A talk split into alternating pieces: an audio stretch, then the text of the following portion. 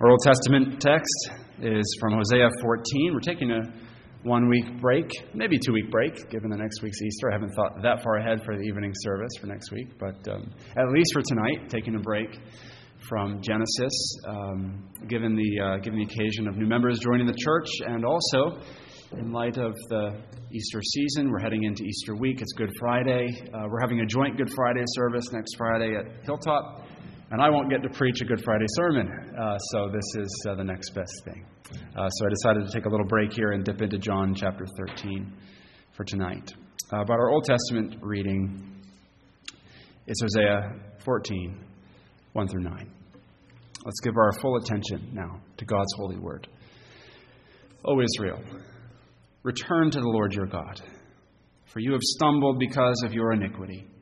Take words with you and return to the Lord Say to him, Take away all iniquity, receive us graciously, for we will offer the sacrifices of our lips. Assyria shall not save us.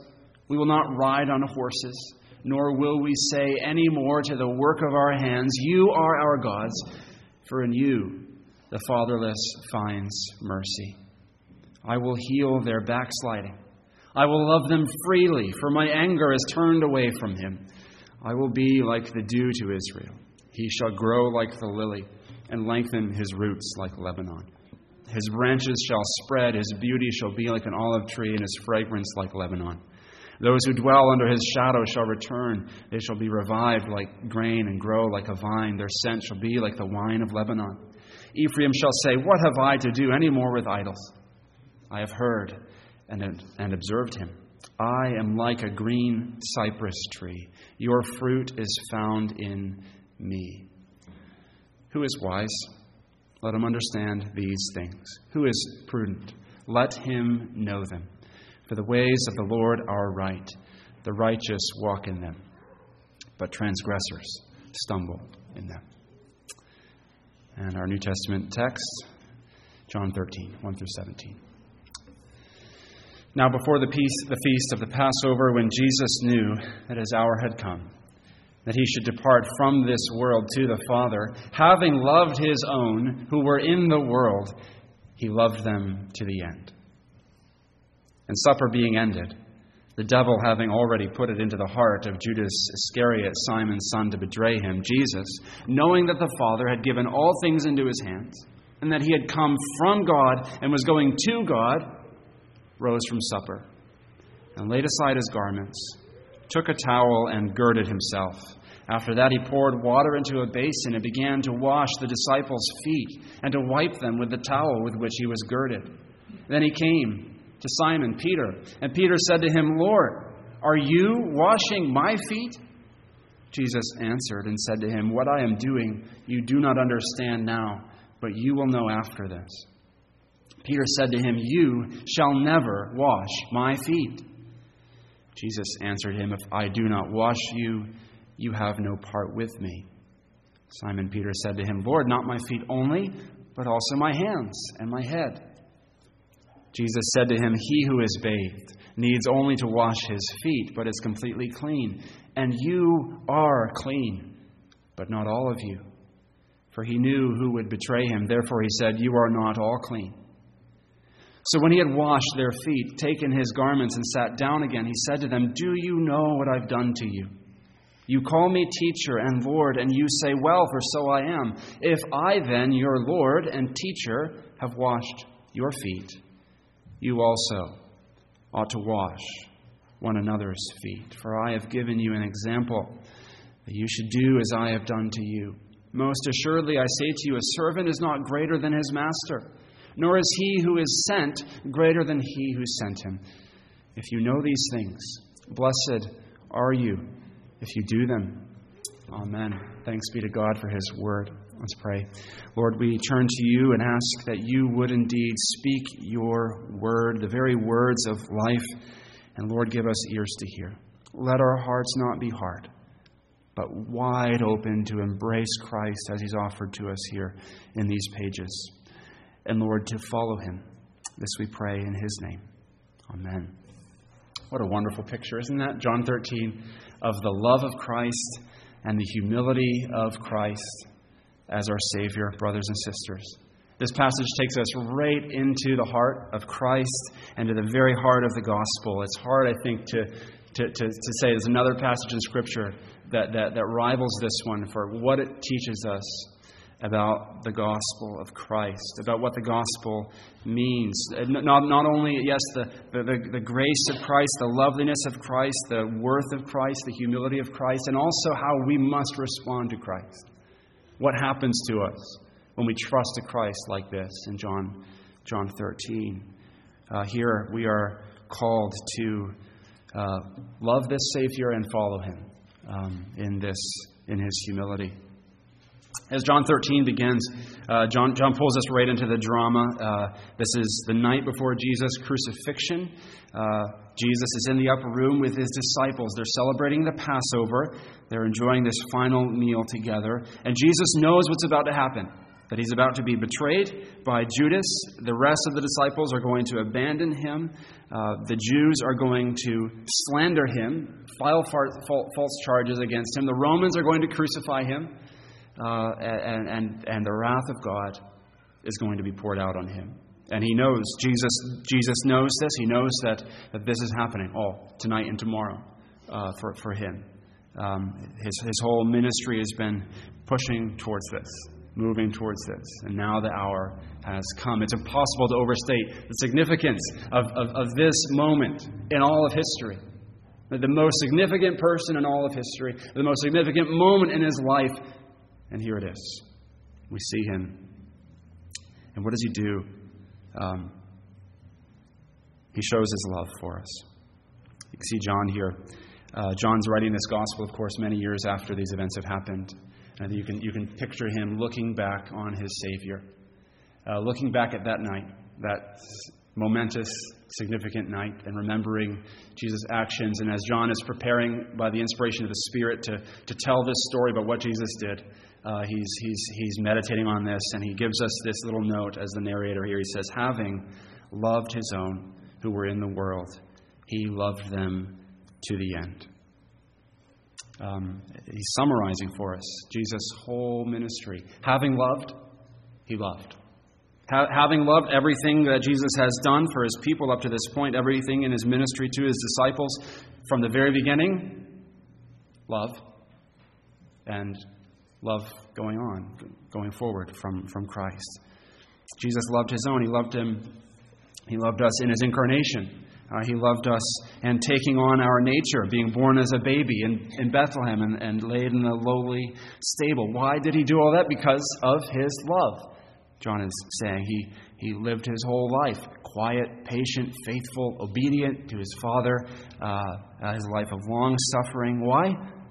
Because he loved his own. He loved you and, and me. He, all, all that he did in his whole life through John is saying, having loved, his whole life can be uh, summed up for his people as that. He loved his own who were in the world. One of our hymns puts it like this Love caused your incarnation, love brought you down to me. Your thirst for my salvation procured my liberty. Oh, love beyond all telling that led you to embrace in love all loves excelling our lost and fallen race. So, everything up to this point in Jesus' life and ministry for his people, love for them. And, and now, on the eve of his crucifixion, the love doesn't stop for his own. It continues. Uh, even though he knows that Judas is about to betray him, the rest of the disciples are about to abandon him, he goes on loving his own to the end. Um, he's going to love them uh, all the way to the cross, to the crown of thorns and the whips and the nails and the mocking and the slandering and the being made a curse for us. He's going to keep on loving us all the way through all of that. His love for His own does not end. It, it cannot end. It will not end, brothers and sisters. And sometimes in our life, in our circumstances, we lose that sense that He loves us because we, we, we, get, we get focused on the circumstances. We get sick, or a loved one gets sick, or, or we're getting anxious about things that are outside of our control, or we're dissatisfied with, with something. And, and we think, well, if Jesus really loved me, then things would be different. I wouldn't be going through these things, uh, I wouldn't be suffering, anxious, upset, or stuck in this situation. But, brothers and sisters, when you're in that situation, lift up your eyes from the trench at John 13 and the love of Christ for you. He, he has loved you.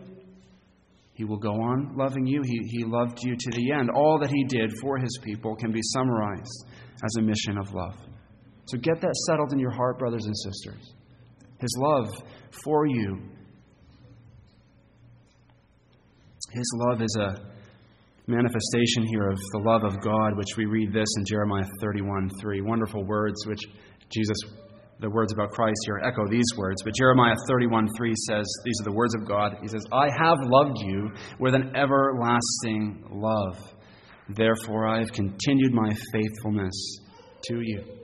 The love of God for His people stretches all the way back into eternity past. When you were, uh, when you were dead in your sins, God loved you regardless of you and, and your sin and, and, and your worthlessness. He loved you because He loved you. Before you were born, Jesus came to this earth because He loved you.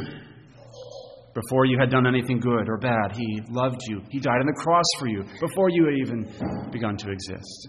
You were on His mind and in His heart, and He went to the cross for your sake. His love for you had no beginning, and His love for you will have no end. Thousands of years go by, on into eternity, millions, billions, endless time. His love for his people knows no end.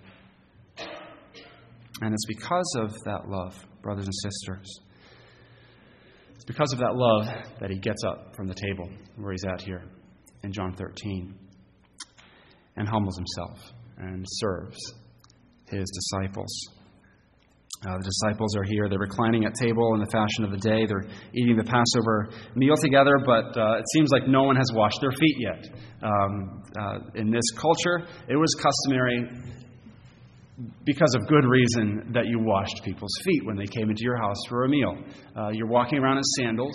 Uh, you're walking around in unpaved streets with dirt and muck and all the rest. Uh, and so when you come into a house, it's polite, it's the, it's the kind and, and thoughtful and good host thing to do to wash the feet of, your, of those who are there. Um, and so here they come into this, in this upper room, and uh, it seems like no one is stooping to this task. This is the job that is left for the lowest of the low of the servants.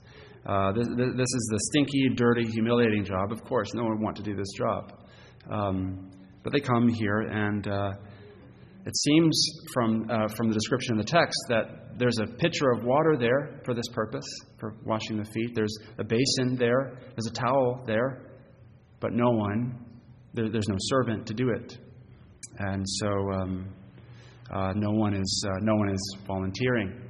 Um, we read in the other Gospels they've actually been arguing about who's the greatest, and so not one of them is ready to, to get on his knees and start washing 13 pairs of stinky, dirty feet. Um, so no one does. And the feet go unwashed. So Jesus gets up. He, he was at the place of honor, um, right? Because he's, he's the leader, he's the master, he's the Lord.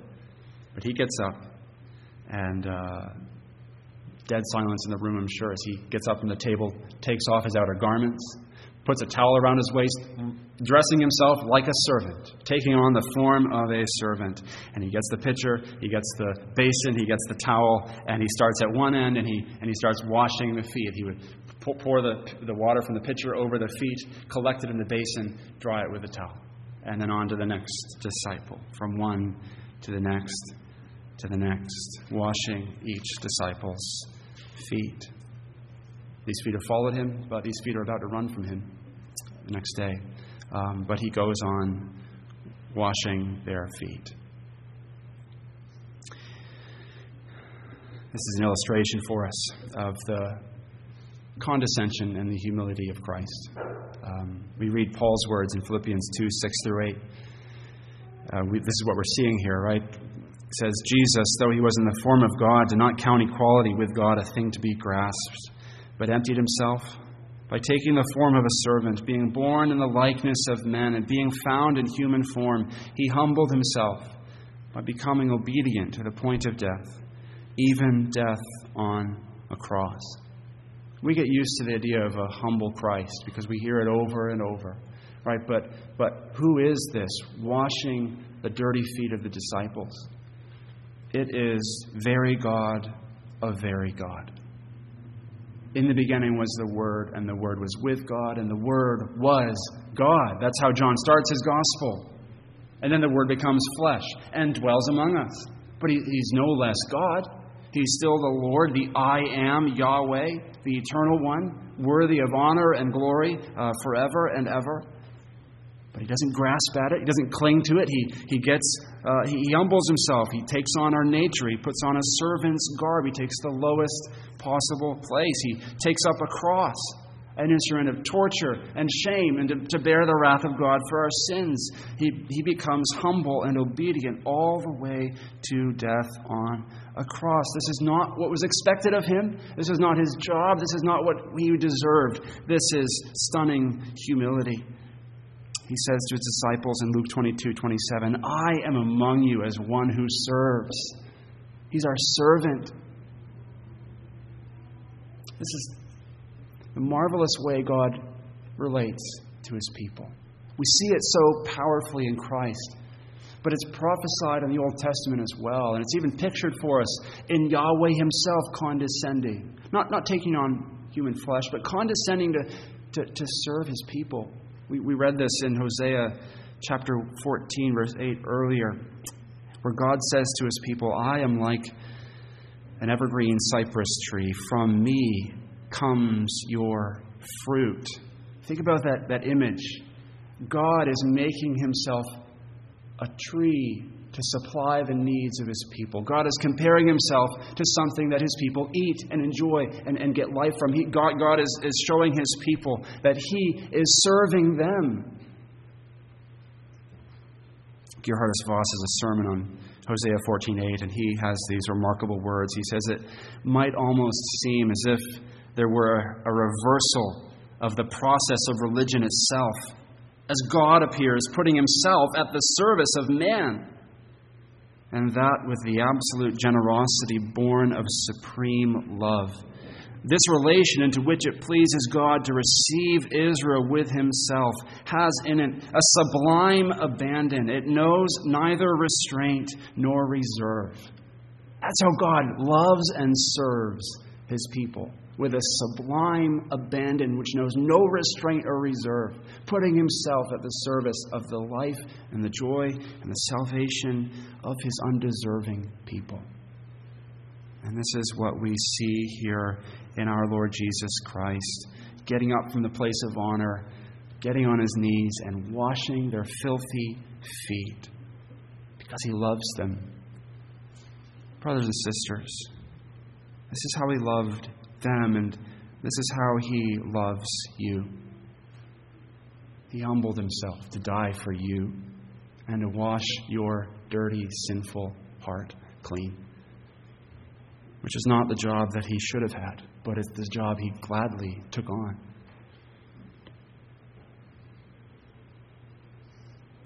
Peter doesn't accept it, though. Jesus gets to Peter, and Peter cries out in protest. He says, um, verse 6, Lord, are you washing my feet?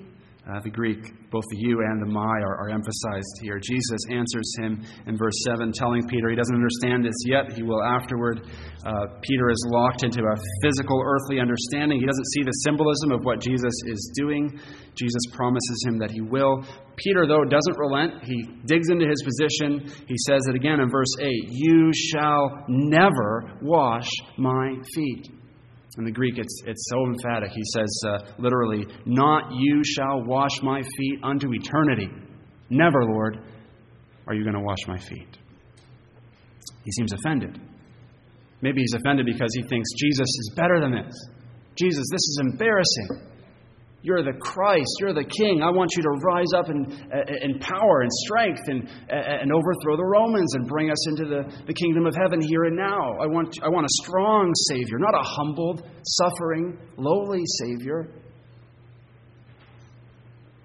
Doesn't understand, perhaps, that Jesus came to be the humble, suffering servant uh, for his sins. I think he's also probably too proud to admit that he needs his feet washed by Jesus. Um, because to accept that, right, is to say that you have no boast, no strength, no pride, no merit in yourself. Uh, it, it, means you are, you are needy. Um, you cannot accept Jesus washing your, your feet unless uh, you're poor in spirit, unless you've been humbled and you have a clear sense of your sin, that you're a bankrupt beggar spiritually before Him. Um, you're not going to accept this. At this point, then, as Jesus is having this conversation with Peter, he, he says to him, If I don't wash you, you have no part in me. If I don't wash you, if I don't cleanse you of your sin, is what he's, is what he's communicating, you won't get a share in me. You won't have union and communion with me. Uh, you won't have a place in my kingdom. Um, Peter, Peter wants a place in Christ and a share in Christ and, and, in his kingdom. So he responds here by blurting out, Lord, not my feet only, but also my hands and my head. But he, he's still missing the point. He's still thinking about this in an earthly way. I think he's looking at the washing as, a, as an outward thing, an earthly thing uh, that Jesus is doing, not the spiritual reality that it's signifying. So Jesus responds one more time, nudging him uh, towards understanding the spiritual reality. He says in verse 10 He who is bathed needs only to wash his feet, uh, but is completely clean. And, and you are clean, but not all of you. Jesus is expanding the metaphor. If, if you've bathed at home, uh, then you're clean. You don't need to get a bath from walking down the street and going to your neighbor's house. You just need your feet washed. Uh, you, you, you've already been cleansed. And he's trying to show Peter it's not about the physical cleansing, it's about the cleansing from sin. Uh, the dirt of sin washed away, right? The Old Testament uses the language of clean and unclean, right? To show you need a holy heart before the Lord, a heart purified by the sacrifice, set apart for His purpose, cleansed of your stains, of your sins. And um, Jesus is, is saying, All that was pointing to me. I must make you clean. And then he reassures Peter. Right? Peter's struggling to understand this. He's been arguing with his Savior about this. But then Jesus says these wonderful words to him You, you are clean, Peter. You, you know, you've already been cleansed. Your whole body's been cleansed. You've been cleansed of your sin because of the sacrifice that I'm about to make. Uh, only your feet need to be cleaned. Right? You don't need to be re justified. Um, you need to be forgiven of the sin you've stumbled into day by day. But you don't need to be re justified before God when you've been made right with Him. These are wonderful words as Jesus. Think about the context. He's speaking to Peter, and he expands it here to include everybody. He uses the plural you. He says, You are clean. Peter's about to deny him three times. The disciples are about to abandon him, but he says to them, You're clean. Remember that. Remember that as you go on and you sin, you fall away. Remember, you're clean. I've paid the price. I've cleansed you of your sins. But then he makes a qualification, doesn't he? He says, You're clean, but not all of you.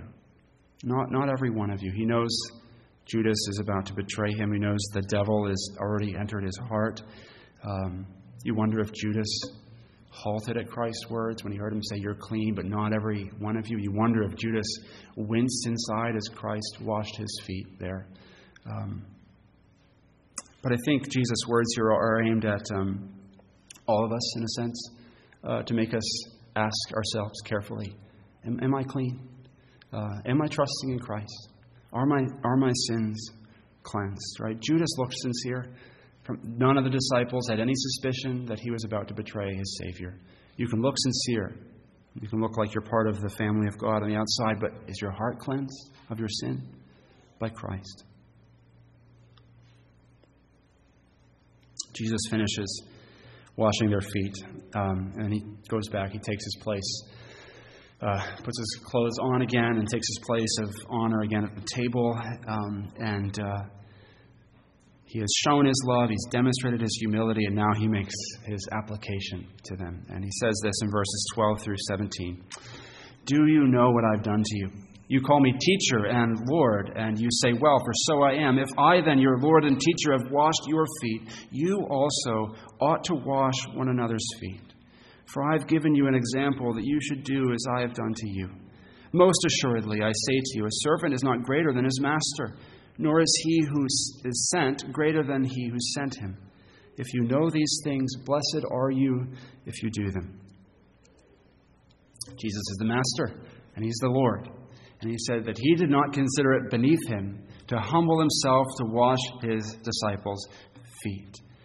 And he's saying that if he is very God of very God, begotten, not made, if, if he is King of kings, Lord of lords in the Christ, the one to whom eternal glory and power are due, the creator of the universe, and he got down and washed their feet. Who am I to dare say that any act of service for him is beneath me? This is what the Father sent the Son to do. This was his mission humility, service, self sacrifice. And now Jesus is saying to his disciples, he hints at this in verse 16, that he is sending them out as his representatives with this same mindset of humility, condescension, service, no task too humble for me. This is the mission he's put us on humble, self giving service of others for his sake. Two things, loved ones, that this means for us. Number one, um, find a humble task. Find some feet to wash and start washing them. Uh, find a lowly little job to do, a thankless task to do, and do it. Do it for His sake. Uh, do it because He's washed your feet. Uh, serve the kids, serve the elderly, serve the shut ins, uh, serve those who cannot serve you back. Um, do it with patience and grace. Do it not with a sense of, this makes me feel self righteous, but do it with a sense of, I'm the one receiving blessing here. Our Lord Jesus says it is better to give than to receive, it is better to serve than to be served. The lowest place in the kingdom of heaven is the highest place. Uh, this is the way the gospel works. The humblest work is the most glorious work in Christ's eyes. So find some humble work to do for your brothers and sisters' sake in our church. Uh, also, in, in addition to that, you may already be in that work, doing that thankless, humble work. And if you're in that for a while, it might get hard to keep on with a cheerful heart. So keep thinking of Christ. Keep, keep thinking of how willingly and gladly He served you and keep giving thanks that you get to do the wonderful, humble work that He's given you to do. And be encouraged. Second, another implication we can draw from His words here is that we need to be willing to have our feet washed, not only by Christ, but also by each other. Um, it is humbling to get down and wash someone else's feet, but it's also humbling to allow a brother or sister in Christ to wash yours. Um, we have to be willing to be served. So don't say to each other, You'll never wash my feet. Uh, be willing to be served. Be poor in spirit before God and each other. Admit your need and ask for help. What would our church like if we excelled more and more in this? Uh, what, what kind of community would this be if, if, if, we, if we take these words of Christ to heart and we humble ourselves and we count one another as more significant than ourselves, if we have the mind of Christ in this, in this way? Um, let, us, let us give careful thought to these things, brothers and sisters. The only way that we can do this, and we can grow in this, is if we are first loved by Christ, and we know that love, and we are first served by Christ, and we know His humility. So meditate on Him and His love. You have been loved for all eternity in Christ, and He will not stop, and He has humbled Himself to save you. So, in that, in that, love, serve humbly those around you. By God's grace, let us be a church transformed by this glorious gospel of Christ so that we are filled with this kind of loving and humble service. If you know these things, blessed are you if you do them. Let's pray.